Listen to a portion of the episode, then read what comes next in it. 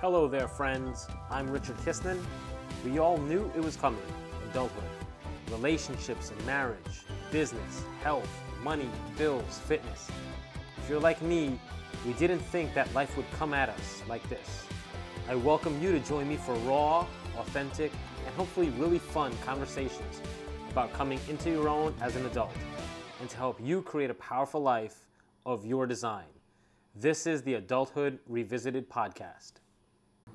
Hello there, AR Nation. Richard Kistner here, and I'm so pleased to welcome you back to the Adulthood Revisited Podcast. I hope you're doing well in this what's become a normal quarantine life riddled with social distancing. It seems like instead of being put 6 feet under, we are now 6 feet apart, and it all feels just the same, or maybe almost just the same. It's not quite the same as death. But anyways, I hope you're doing well.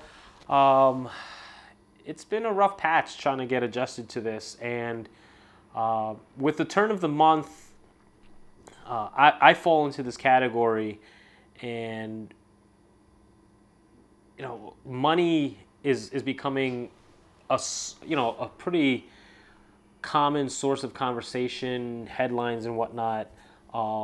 With the beginning of the month, I think the biggest topic of conversation revolving around money was what a lot of people do with respect to rent. In my own practice, I've received a ton of inquiries from people, landlords, and tenants alike about what do they do about rent. Anyways, this message or this episode isn't about rent. It's about acting as if. And I bring this up because I know that in this newfound time or space or clearing, if you will, to do the things that I've had tabled and in the back of my mind for a long, long time. I'm using this space, this time, quarantine life, whatever you want to call it, work from home period, to do the things that I need to do to get my office, my businesses into a well-oiled machine. Things that I've always put aside, email sequencing, working on my website, SEO stuff, whatever goes into sales and marketing and automation, all the things that I bought the nice tools for and services and software, but never got to put them all together to play nice. I'm doing that now. And I've encouraged the people in my life, around me, friends, family, significant others, acquaintances, that they should think about doing the same thing instead of mulling over the difficulties that we're facing right now. It's to get the things done that you want to get done. Notwithstanding, we're human, and I'm human as well. And so the reality is I'm struggling myself. I had a conversation today with my dad, and he just asked how I'm doing, and I'm like, yeah, I'm fine. I got this clearing to, some work was canceled or adjourned, and because courts are closed, not really doing much. So I got all this time and space to do stuff. The conversation turned to rent, which is why I started this with rent. And I let him know, with all the things I got lined up bill-wise this month, I don't know how I'm going to be paying my bills next month. And that kicked in or triggered some worry for me. And I'm not a fan of worrying. I'm not to say to act irresponsibly, and I try not to act irresponsibly, but worry is one of the most paralyzing and worst kinds of behavior that we could engage in, because it doesn't accomplish anything. Worrying accomplishes zero. There's never a time or experience where worry did something useful. Worrying is different from planning and taking action. Worry is different from sort of navigating and mitigating risk. That's not worrying. That's taking action. But worrying is something that I really, really, really try to be cognizant of so that I don't do it, because it never accomplishes anything. I don't think in the history of mankind, worry could have accomplished anything. And so then, because the conversation turned to money, and I shared with my dad that I'm not sure how my finances will look for next month to you know, pay rent and some of the other stuff that I've got going on, you know, for a few minutes, it turned to worry. It's like, oh man, you know, my caseload pipeline is dried out, and you know, I really don't know what I'm gonna do. You know, today's the beginning of April, and I still got 3 weeks of April to get through groceries, and my dog may need surgery, more than likely not need surgery. So all these things keep popping up, and here I am spending the time thinking about my rent and the bills for May and June and moving forward.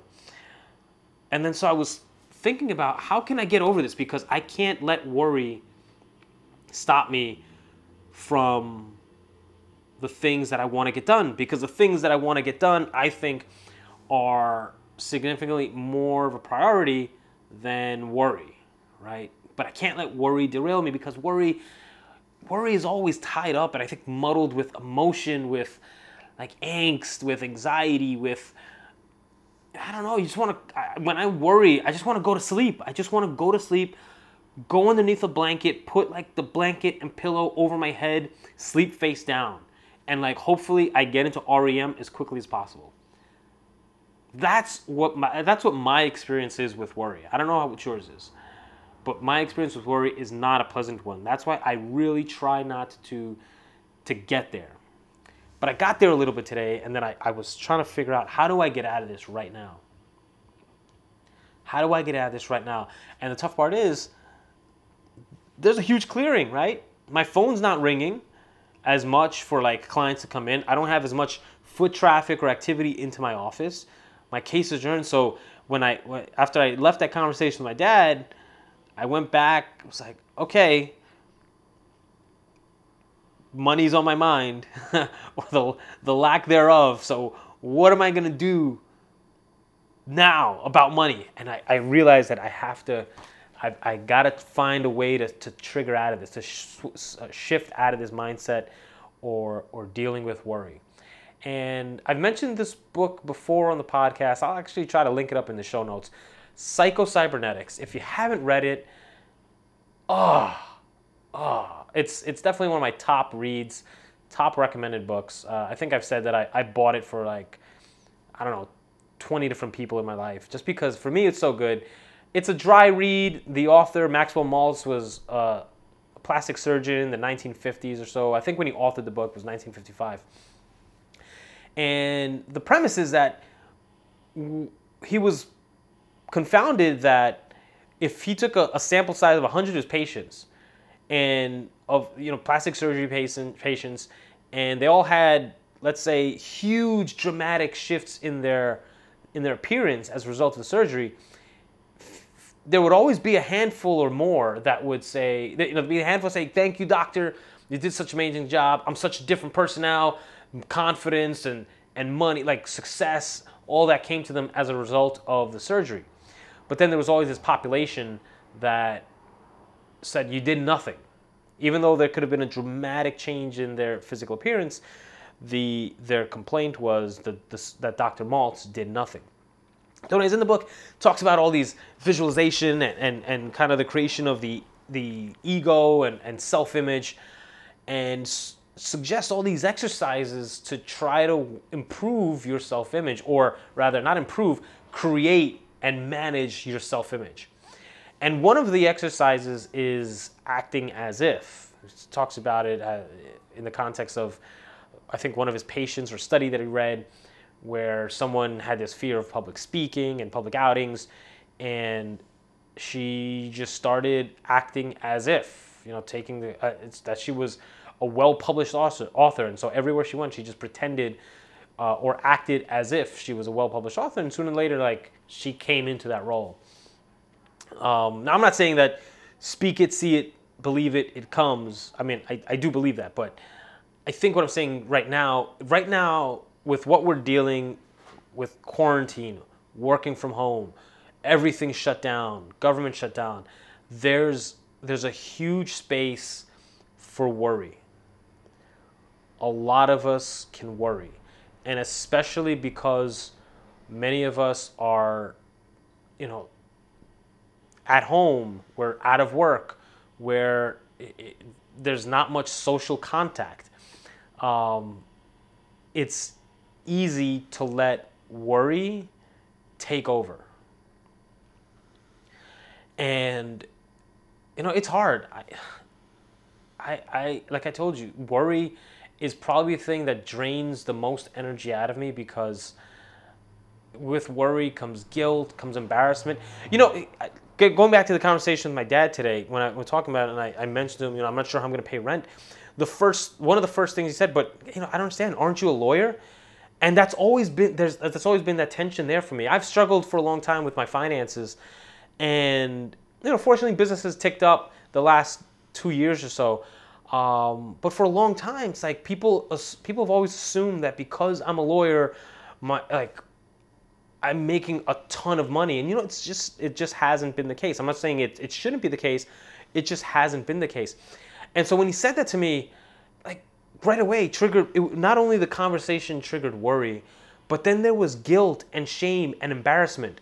Like, why is it that I'm a lawyer and I'm worrying about paying my rent a month in advance, or paying for my dog's surgery a month in advance, or whatever it may be? Like, there's a lot of feelings and emotions that get called up, if you're like me, from worry.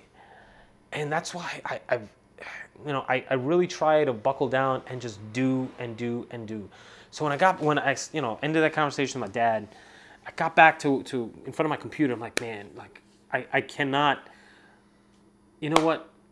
I don't want to worry about my bank account. I don't want to worry about the money that's in there. I don't want to worry about rent or my dog's surgery or whatever's going to come up in the next 3 weeks. I have to, that for whatever reason, that exercise of acting as if came up for me. And I think I went ahead and just got in front of my computer and published like 3 videos for my website. Just put them out there. Like, I don't care, but I've got to go out there. I've got to be a leader. I've got to represent my business in the best way that I can. I've got to push through this.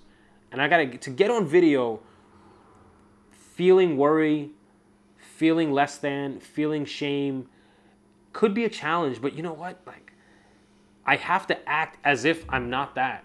I have to act as if I am confident, as if I am secure, as if there is no embarrassment, because all those things show and come through when you talk to people, when you're on video. Like, it's patently clear to see that. And so whatever you're doing right now in quarantine, work from home, a lot of people, I think, especially in my circle, have said that they're going to start, like, spending the time, this extra time that's built in, to start building up their side hustles. You cannot let worry infiltrate that. You can't let worry infiltrate that. So I encourage you that if you're like me and, you know, there are money problems are real, man, and there's no shame in that. There's no shame in being able to talk about it. I'm talking about freely on a podcast. I don't know if this is going to reach 3 people or it's going to reach 3 million people, but money problems are real and people have them. So don't be afraid to have those conversations. But particularly in this time, if you're trying to do whatever you want to do, you have priorities, and let's say they are building a business, let's say they are improving relationships, let's say they are fitness goals, don't let worry paralyze you. And I encourage you to think about exploring that exercise of, if you do experience worry, the onset of worry, and whatever comes with that for you, think about acting as if in the face of that worry. So if you're worried about finances, act as if, like, you're a confident and secure leader, right? If you're worried about a relationship problem, act as if you have a great relationship with someone. And that's not to say to be reckless. It's not to say irresponsible. It's not to say ignore the circumstances. Again, there's a difference between worrying and mitigating risk. There's a difference between worrying and you know, planning. And I think mitigating risks, planning, those are all action steps that you have to do those things. You have to act as if in the face of worry. It, like, the acting as if and behaving as if meets worry head on and also defeats it because it has the component of action. So if in this time, you know, for those of you who are feeling some kind of way, maybe a little less than, maybe worried, I encourage you to explore the acting as if exercise. I'd love to know your feedback on it, or, you know, maybe you disagree with this entirely. I'd really love to know your thoughts with that. So to start wrapping this up, folks, I hope you're doing well. I hope you enjoyed this episode of the podcast. If you did, or even if you didn't, hey, let other people make their own decisions, but I love it if you share it. Subscribe to the podcast, leave ratings, reviews, things you'd like to have discussed on the podcast. And also, if you might be interested in being a guest on the podcast, I'd love that, because this is just about having everyone tell their story and getting those, as many different points of view as we can. So I'd love that, and it also helps me fill up my content calendar for the rest of the year. So the email address, you can actually check out adulthoodrevisited.com, email podcast at adulthoodrevisited.com. Otherwise, folks, take care, be well. Bye for now.